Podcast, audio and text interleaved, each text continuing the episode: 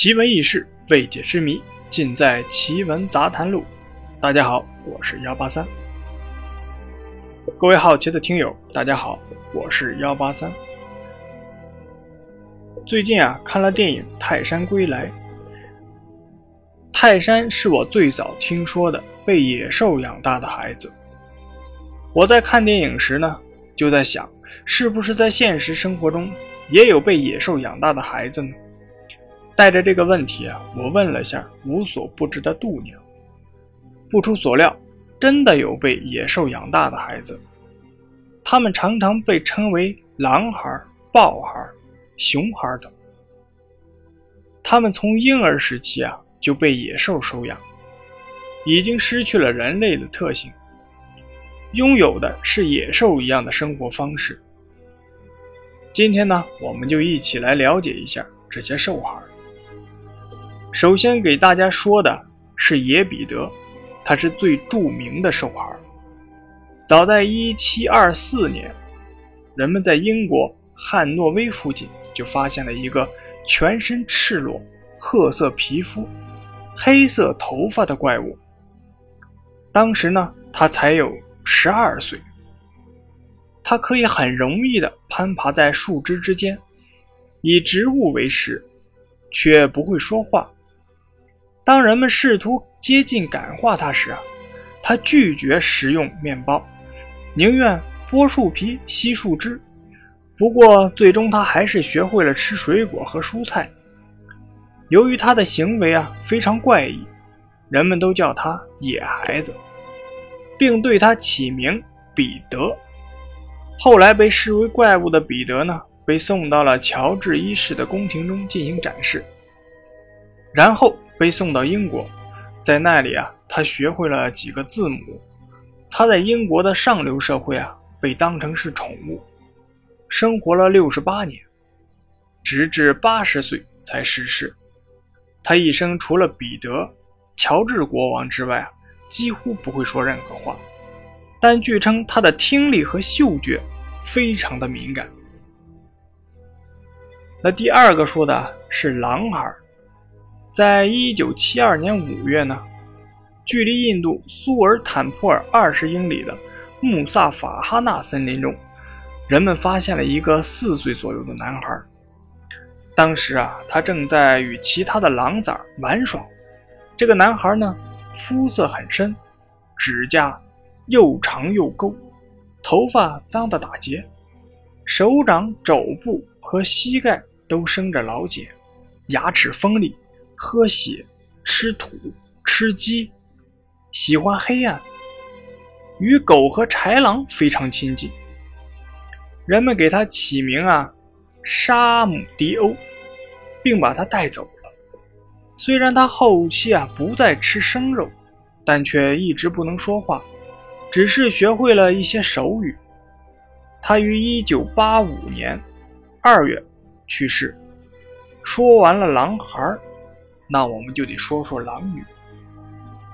最著名的狼女呢，是一九二零年十月，在印度加尔各答西部米德纳波尔附近发现了两个女孩。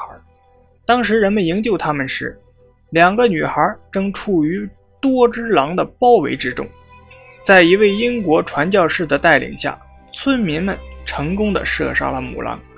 他们将两位女孩命名为卡马拉和阿玛拉。估计他们的年龄啊，分别是八岁和两岁。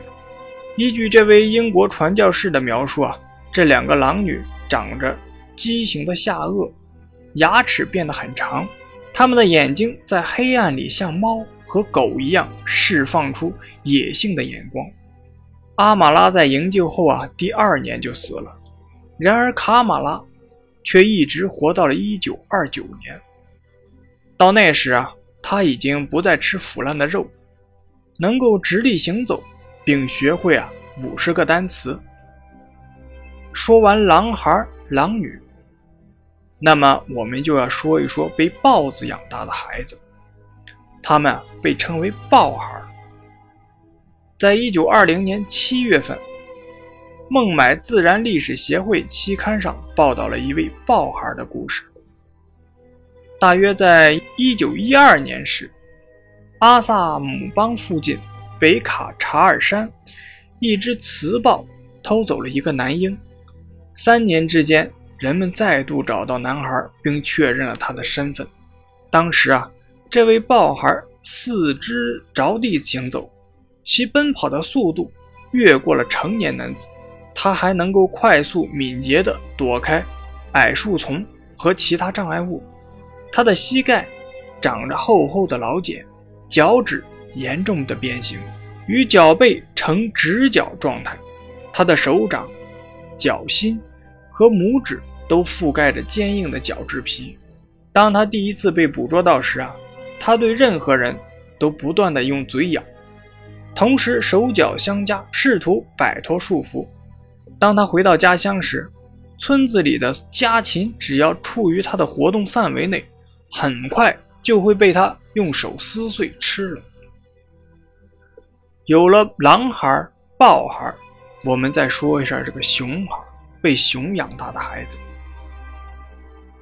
在一九三七年，乔治·马兰兹在土耳其北部布尔萨市一家精神病院进行采访时。意外地遇到了一个声称与熊生活了多年的孩子，而且是个女孩。当时猎人啊，在靠近亚达纳市附近的山林中射死了一头母熊，之后呢，他们被一种类似甲醇的气体攻击。当他们醒来时，竟发现攻击者竟是一个女孩。她的声音、习性和体态动作与熊十分相似。她拒绝吃。煮熟的食物，睡觉时躲在房间里昏暗的角落的垫子上。最终啊，调查表明，十四年前附近村庄有一个两岁的孩子失踪，由此推测，很可能已死的母熊收养了这个女孩，她的母亲正是那头死亡的母熊。最后啊，我们说一个灯灵孩，是在一群白灯灵中长大的孩子。在一九六零年，克劳德·奥格尔一个人在撒哈拉沙漠旅行时啊，在那里他遇见了奈马迪游牧民。他们告诉奥格尔，离此一日之遥的地方生活着一个瘦孩。第二天，他在牧民的带领下启程寻找，终于发现一个裸体男孩混在一群白灯灵中，大步地奔跑着。这个男孩呢，通常是。四肢爬行，偶尔也会直立站起来。奥格尔认为啊，他可能是在刚出生七到八个月时被遗弃，已经学会了直立的动作。当周围有任何轻微动静，他的肌肉、头皮、鼻子和耳朵都像灯铃一样习惯性的抽搐着。他会用牙齿撕扯沙漠植物的根茎，像灯铃一样用鼻孔蹭来蹭去。它一般只吃草，偶尔在植物缺乏时啊，也会吃点昆虫充饥。它的牙齿与其他草食类动物一样，边缘是平坦的。